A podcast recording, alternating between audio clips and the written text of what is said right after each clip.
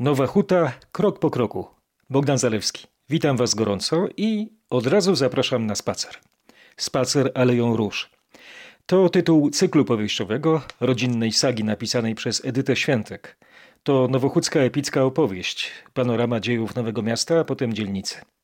Autorka ukazuje nam historię pisaną wielką literą na przykładzie historii osobistych, losów zwykłych ludzi, oderwanych od rodzinnych tradycji, pozbawionych gruntu. Tego w dosłownym sensie, ojcowizny i w przenośni, gruntu pod nogami. Fabuła rozpoczyna się w 1949 roku, gdy zaczęto budować Nową Hutę. A rodzina Szymczaków traci swoją pozycję i prestiż w rodzinnej wsi ograbiona przez komunistów. Oto tytuły kolejnych pięciu tomów.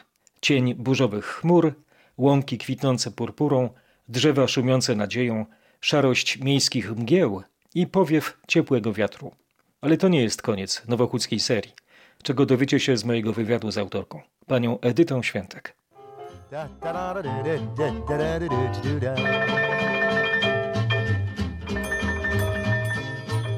Ach, jaka ładna ta ulica, na skwerze stoi z piwem kiosk, a zaraz obok kamienica, gdzie mieszka miły ktoś.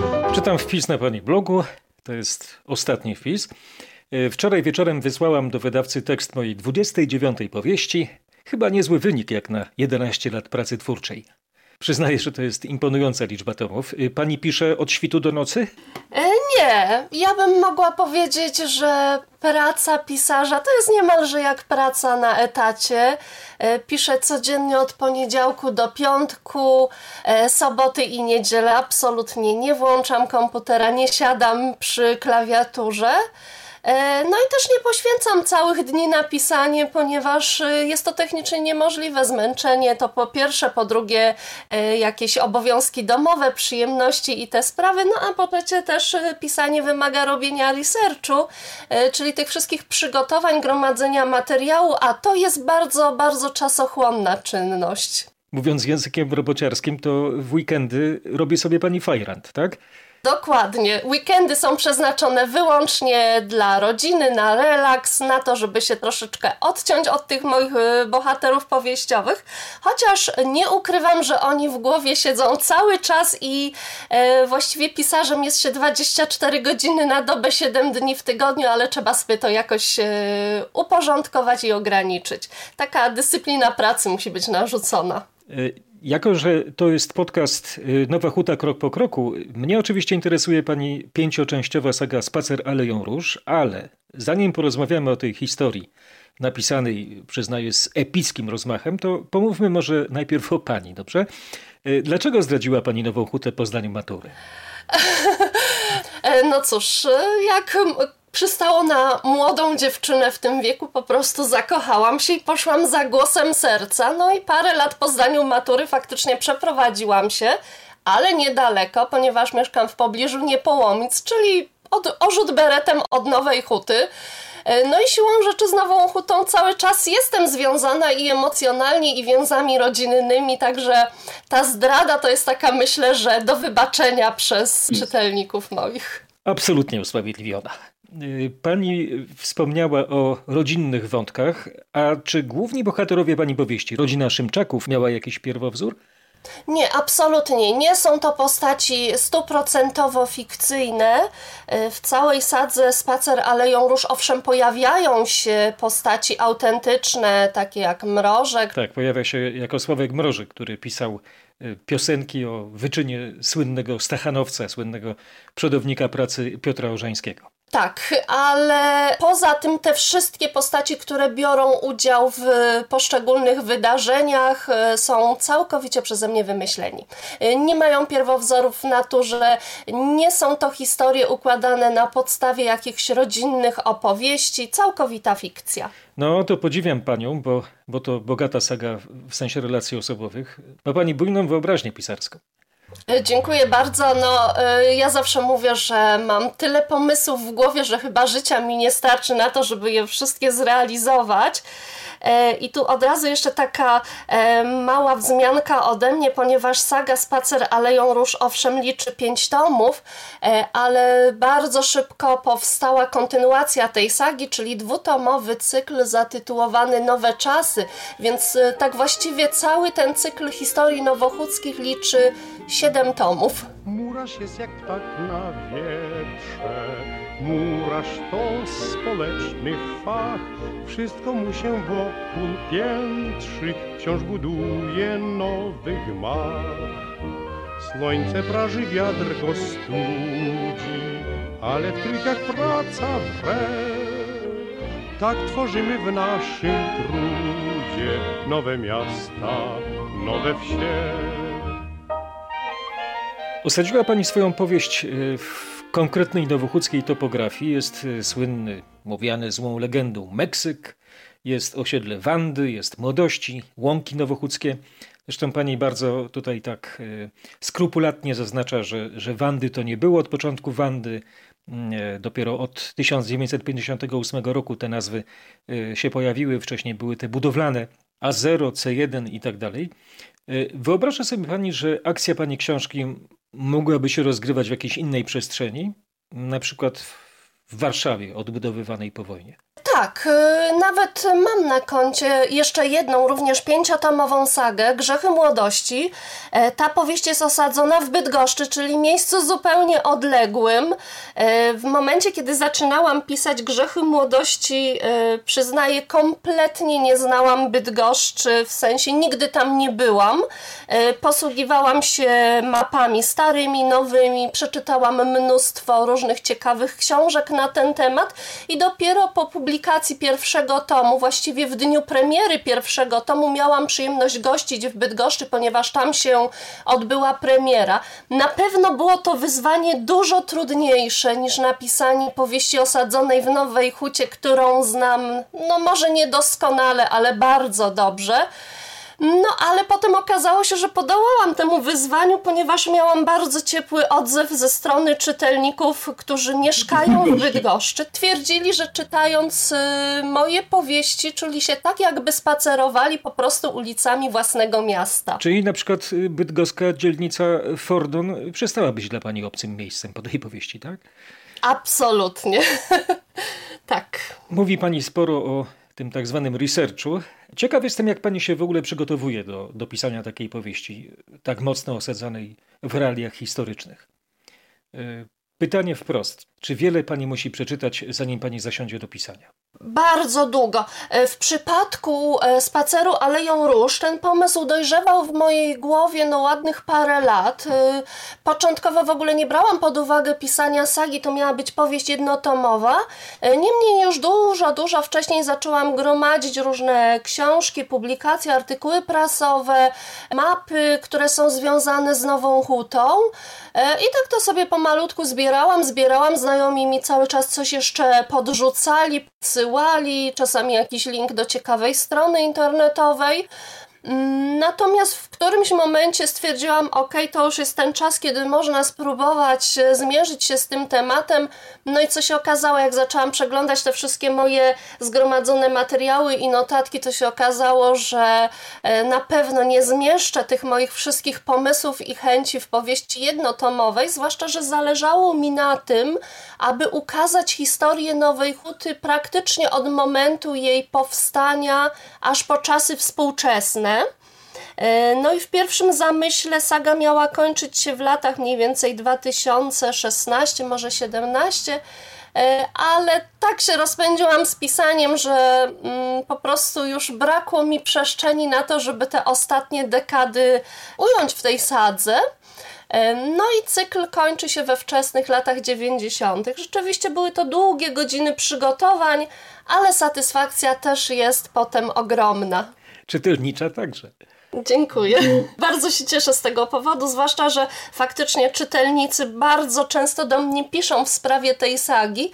E, I tutaj taka ciekawostka, o ile dzisiaj najczęściej ludzie posługują się mailami, e, czy poprzez czat na Facebooku, czy w jakieś inne takie wirtualne sposoby, tak po publikacji pierwszych tomów sagi Spacer Aleją Róż zaczęłam otrzymywać bardzo dużo listów takich prawdziwych w kopercie z naklejonym znaczkiem zaadresowanych, czyli pisanych odręcznie. E, no dla mnie to jest e, wspaniały fenomen i bardzo taka sympatyczna pamiątka, ponieważ wszystkie te listy zachowuję u siebie w domu i od czasu do czasu do nich wracam. No powiem szczerze, duży szacunek, bo to jest prawdziwe archiwum. Mówię to jako człowiek pamiętający jeszcze tę starą papierową epokę. No maile to nie to samo. Zdecydowanie nie. To jest zupełnie inna forma, e, zwłaszcza kiedy widzę charakter pisma. Czasami te listy pisane taką drżącą dłonią, widać, że już starsza osoba. E, nawet po charakterze pisma to można rozeznać, czy, czy jak, jakiś taki bardzo ładnie wykaligrafowany list. E, I bardzo właśnie ciepło mi się tak robi na sercu, kiedy przeglądam tą korespondencję. E, i piszą do mnie właśnie osoby, które pamiętają tamte czasy, lata 60., nawet 50. i piszą, że to, co ujęłam w tej mojej sadze, jest zgodne z realiami tamtej epoki.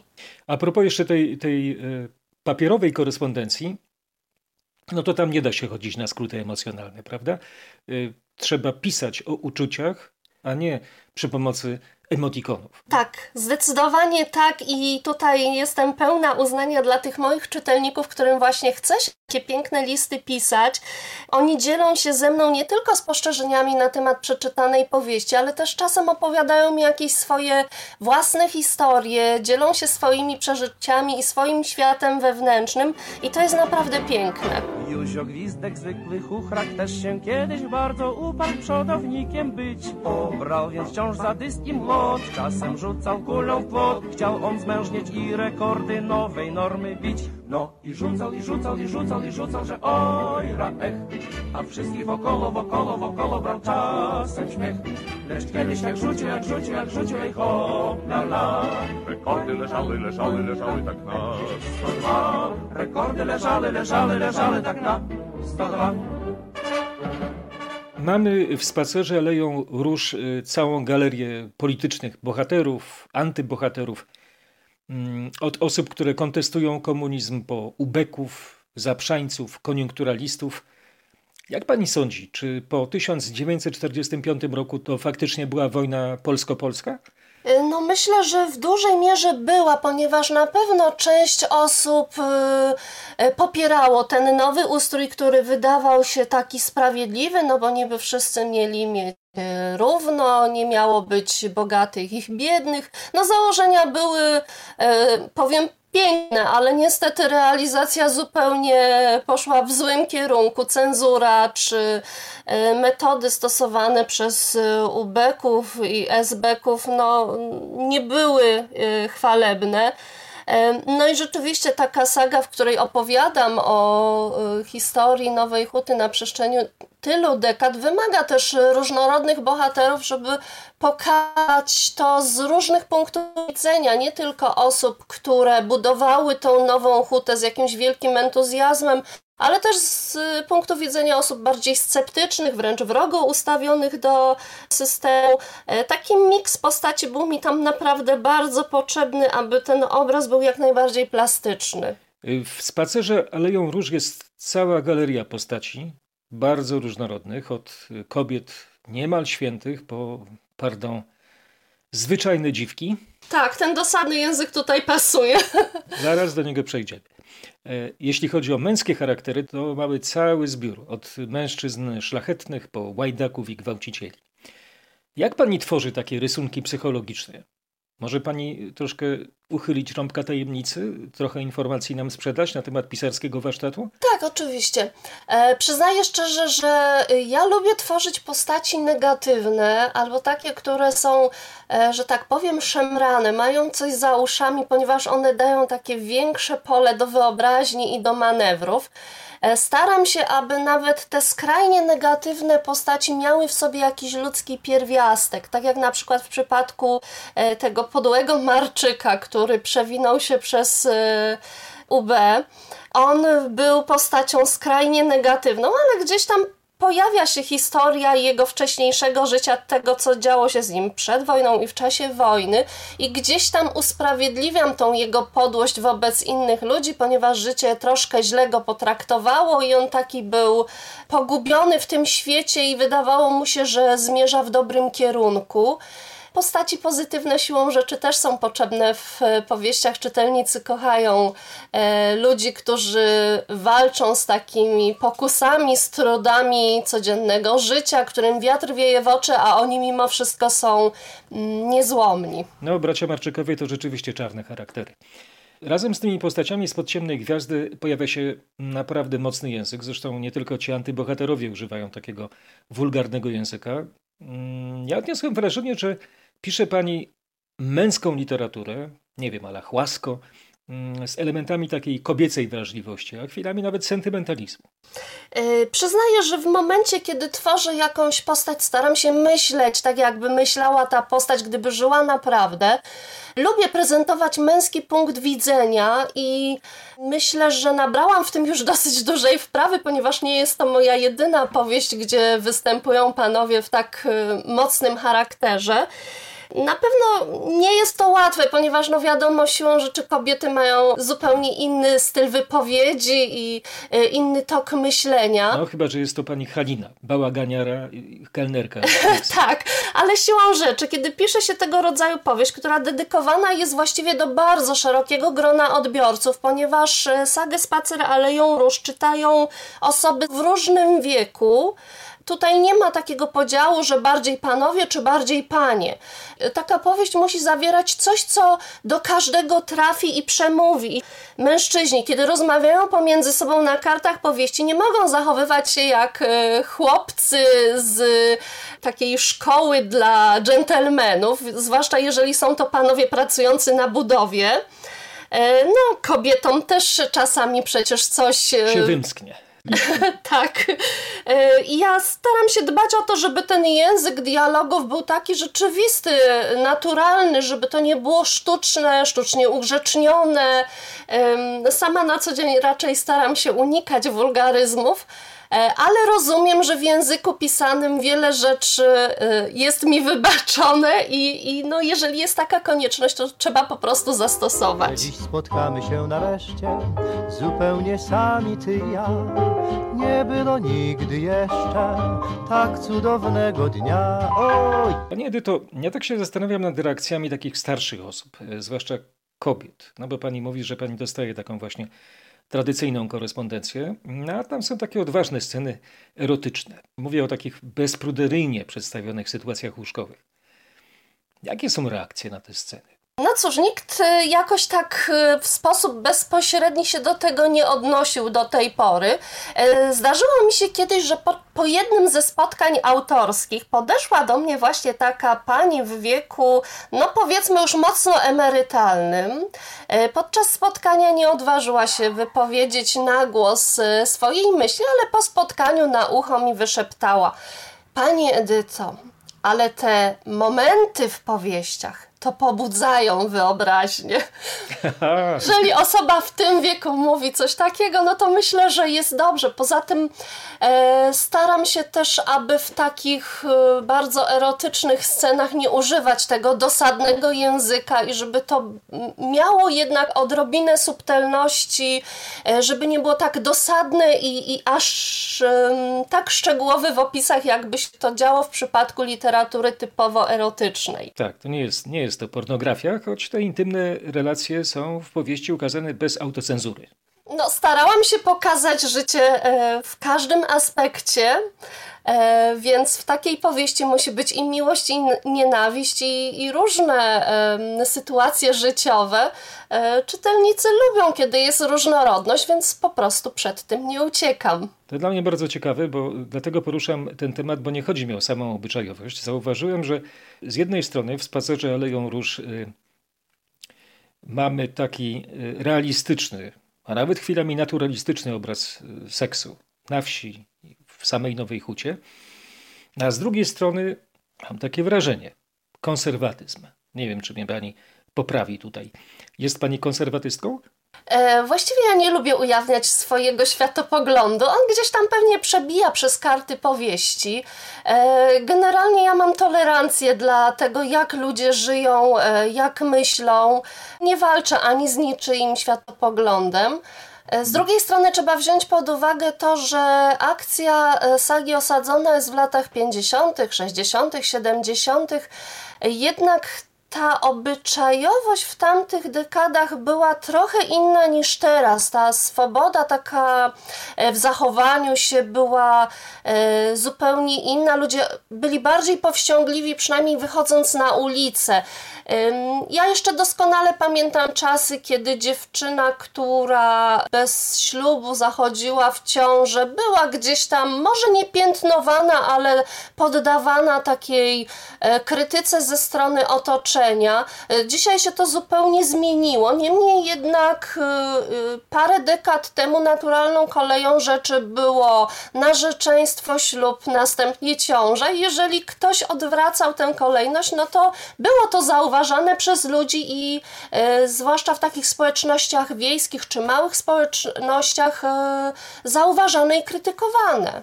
No tak, chociaż a propos tej ówczesnej powściągliwości w okazywaniu uczuć, czy tego wychodzenia na ulicę, to też pokazuje pani młode dziewczęta, które wystają w bramach nowochódzkich i poszukują, jak, jak pani pisze, kawalerów. Tak, ale to jest zjawisko, które towarzyszy ludzkości praktycznie od zarania dziejów.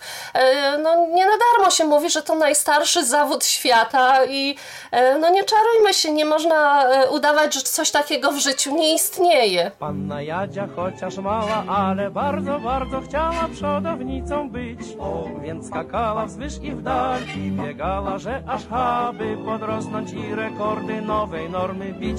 Więc biegała, biegała, biegała, biegała, że oj... Bardzo ciekawym dla mnie, dla mnie rysem Nowej Huty z tamtego wczesnego okresu była religijność, to przywiązanie do religii. To wtedy było bardzo ważne, prawda? Tak, zdecydowanie tak. Czy, y, przygotowując się do pisania sagi Spacer Aleją już sporo czytałam y, jakichś wspomnień, blogów na ten temat. No i z tego wszystkiego przebijał taki schemat. E, ludzie, którzy przyjechali do Nowej Huty, aby tam mieszkać, żeby ją budować, żeby pracować w kombinacie, e, przede wszystkim e, to była młodzież ze wsi, z małych miejscowości, gdzie wychowywani byli ci młodzi ludzie w takich tradycjach rodzinnych i religijnych. Dla nich to były bardzo ważne wartości. Co się okazało? Y, przyjeżdżając do Nowej Huty nastąpiło takie zderzenie tych tradycji, które wynieśli z domów rodzinnych y, z nowoczesną, nowatorską właściwie wizją Stalina, który chciał z Nowej Huty zrobić miasto takie typowo komunistyczne, bez Boga, bez kościoła. Jak pisał Adam Warzyk w słynnym poemacie dla dorosłych, taką kaszę. Tak, dokładnie. No i ci ludzie byli pogubieni w tym, co się tam działo. Yy, zaczęli z tym trochę walczyć. No stąd ta bitwa o budowę kościoła, gdy wycofano im e, zgodę na wzniesienie świątyni. Bardzo realistycznie to pani opisuje. Tak, tutaj też się podpierałam artykułami na blogach e, osób, które miały z tym styczność. Przeczytałam sporo na ten temat. Ważną rolę odgrywało też e, opactwo cystersów w Mogile. Tak, y, właściwie za najważniejszy kościół w Nowej Hucie uważa się Arkę, o którą tak walczyli e, mieszkańcy Nowej Huty, ale początkowo, kiedy tam e, młodzi ludzie zaczęli przyjeżdżać i zamieszkiwać, no to rzeczywiście e, mieli możliwość chodzenia do tego opactwa. Ewentualnie jeszcze w Czyżynach był drugi kościół. Tam w okolicy były kościoły, które istniały i funkcjonowały, ale mieszkańcy Nowej Huty pragnęli pragnęli mieć własną świątynię i cały czas właśnie o to się rozgrywały e, te walki. Opactwo rzeczywiście też odegrało ważną rolę, ponieważ to było takie miejsce, gdzie w tych pierwszych latach e, istnienia Nowej Huty ludzie gromadzili się, e, aby się modlić, praktykować, no i ci, którzy potrzebowali faktycznie tej nadziei, jaką się czerpie z wiary, tą nadzieję tam gdzieś otrzymywali. I murarze kolejarze i rolnicy, tkacze i spawacze, i cywile, i żołnierze. Wróg pieśni nie odbierze, taraban, taraban, wróg nie wydrze pieśni. Sporo tutaj mówiliśmy o researchu, o tym przygotowaniu historycznym. Oczywiście tych wydarzeń, które opisuje Pani na kartach swojej powieści, Pani nie może pamiętać, e, znać z autopsji, bo Pani jest osobą młodą. A ja chciałbym Panią zapytać o takie osobiste wspomnienia, takie, które zna Pani e, właśnie z własnego doświadczenia. Kiedy wypowiem te magiczne dwa słowa Nowa Huta, to jaki obraz wywołam w Pani głowie? Mimo wszystko jest to obraz trochę smutny, ponieważ jest to obraz stanu wojennego. E, ja byłam kilkuletnią dziewczynką, kiedy wprowadzono stan wojenny i doskonale pamiętam atmosferę tamtych dni. E, pamiętam te zamieszki, do których dochodziło tam bardzo często. Zwykle był to 13 dzień e, miesiąca, ale nie było to, nie była to taka typowa regularność, ponieważ zamieszki zdarzyły się też 1 maja czy w inne dni. No i co?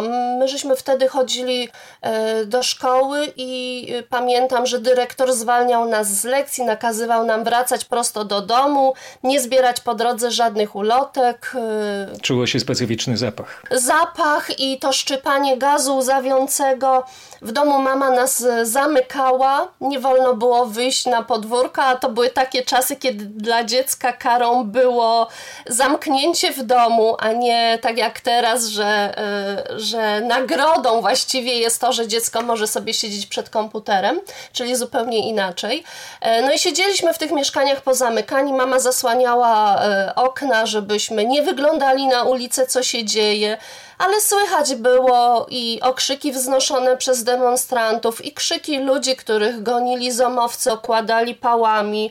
E, pamiętam ten strach przed tym, żeby do mieszkania nie wpadła petarda. Zdarzały się takie przypadki. Zdarzały się, tak. I, i też wbiło mi się w pamięć, że w momencie, kiedy dochodziło do zamieszek, mama przygotowywała miednicę z wodą i ręczniki, że na wypadek, gdyby tą petardę jednak ktoś przez okno wrzucił, żeby dało się zareagować przykryć petardę mokrym ręcznikiem. No na szczęście do czegoś takiego nie doszło, ale bardzo mocno mi to utkwiło w pamięci, podobnie jak właśnie te oczy łzawiące i szczypiące od gazu i napomnienia mamy nie trzyj oczu, bo będzie jeszcze gorzej. No ale wiadomo, że jak piecze, szczypie, swędzi, to człowiek siłą rzeczy musi drapać i rzeczywiście był płacz. Jedynym plusem tego, tego odoru, tego fetoru gazu łzawiącego było to, że y, poznikały mrówki faraona, które były plagą w latach 80. w mieszkaniach nowochódzkich.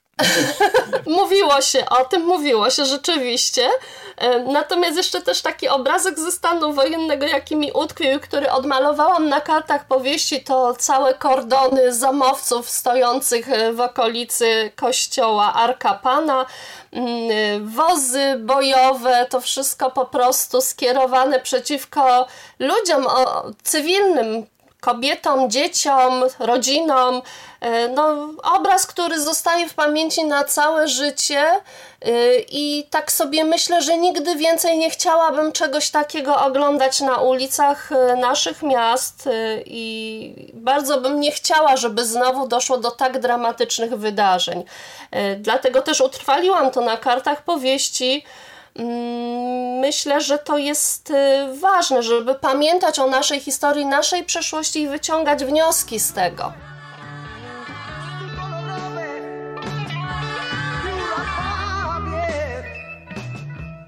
Nie chciałbym, żebyśmy kończyli naszą rozmowę wątkiem wojny polsko-jaruzelskiej. Chciałbym, żeby pani jeszcze powiedziała o jakimś miłym motywie osobistym e, związanym z Nową Hutą.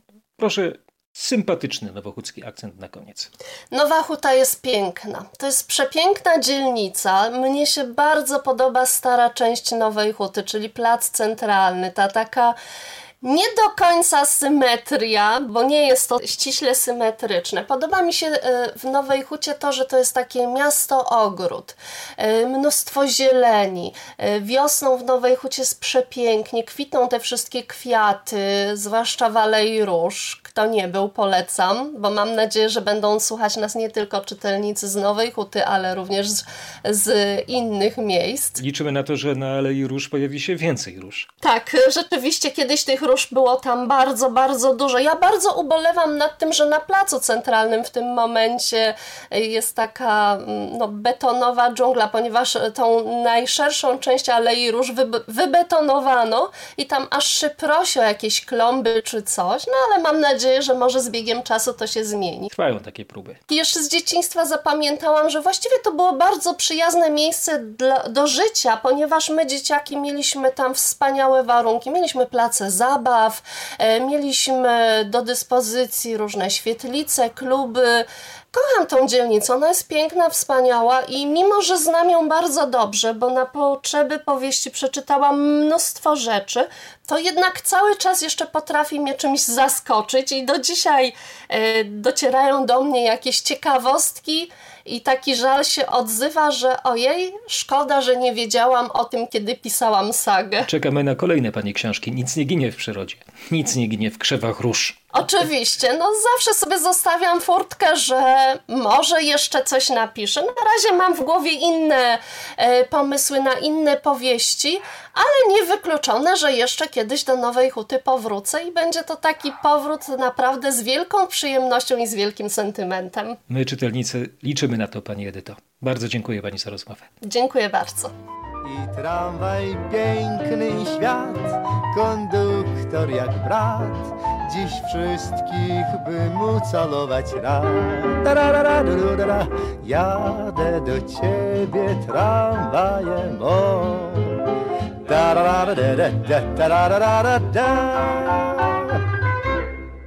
Tradycyjnie zakończę mój podcast wierszykiem.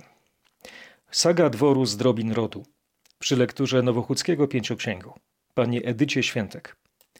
Wyrolowany z roli, to boli. Z tobołem sam idzie, gdzie jego ziemię swym niebem smarują jak słonym masłem. To miasto. Gigant na nogach glinianych, gdy mgły bielmem łąkowym opadnie igrzysko. Jak zawsze i wszędzie wszystko, co z wiedzy wężowej wyklute. Koroną w czarnoziem swe drzewo wsadzili, budując tu nową hutę. Wyłoniło się z tego powoli składowisko sadów soczystych, jakby z chmury na piachu wiór i suche stawy, pełne tłustych ryb, zmuszonych do mówienia w celi byłego klasztoru. W podcaście wykorzystałem fragmenty następujących utworów. Zbigniew Kurtycz, Jadę do ciebie tramwajem, Mieczysław Fog, piosenka Murarza, chór Czejanda, Oj ra ech, Nasza piosenka, muzyka Tadeusz Sygietyński, słowa Jerzy Ficowski, Czesław Niemen, Kwiaty ojczyste.